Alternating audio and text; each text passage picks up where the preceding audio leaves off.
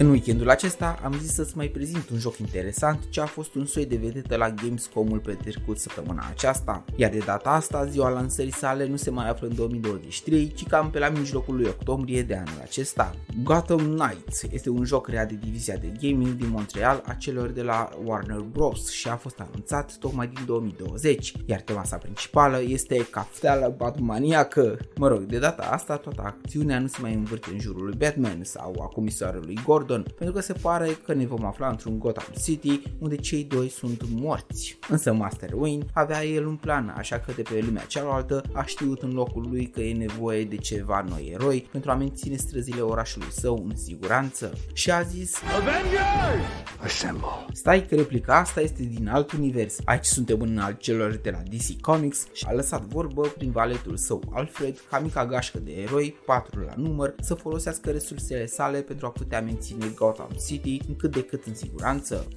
Gotham will need its protectors more than ever. You've always had my back when I needed you. I know you'll keep Gotham safe. Good luck. And goodbye.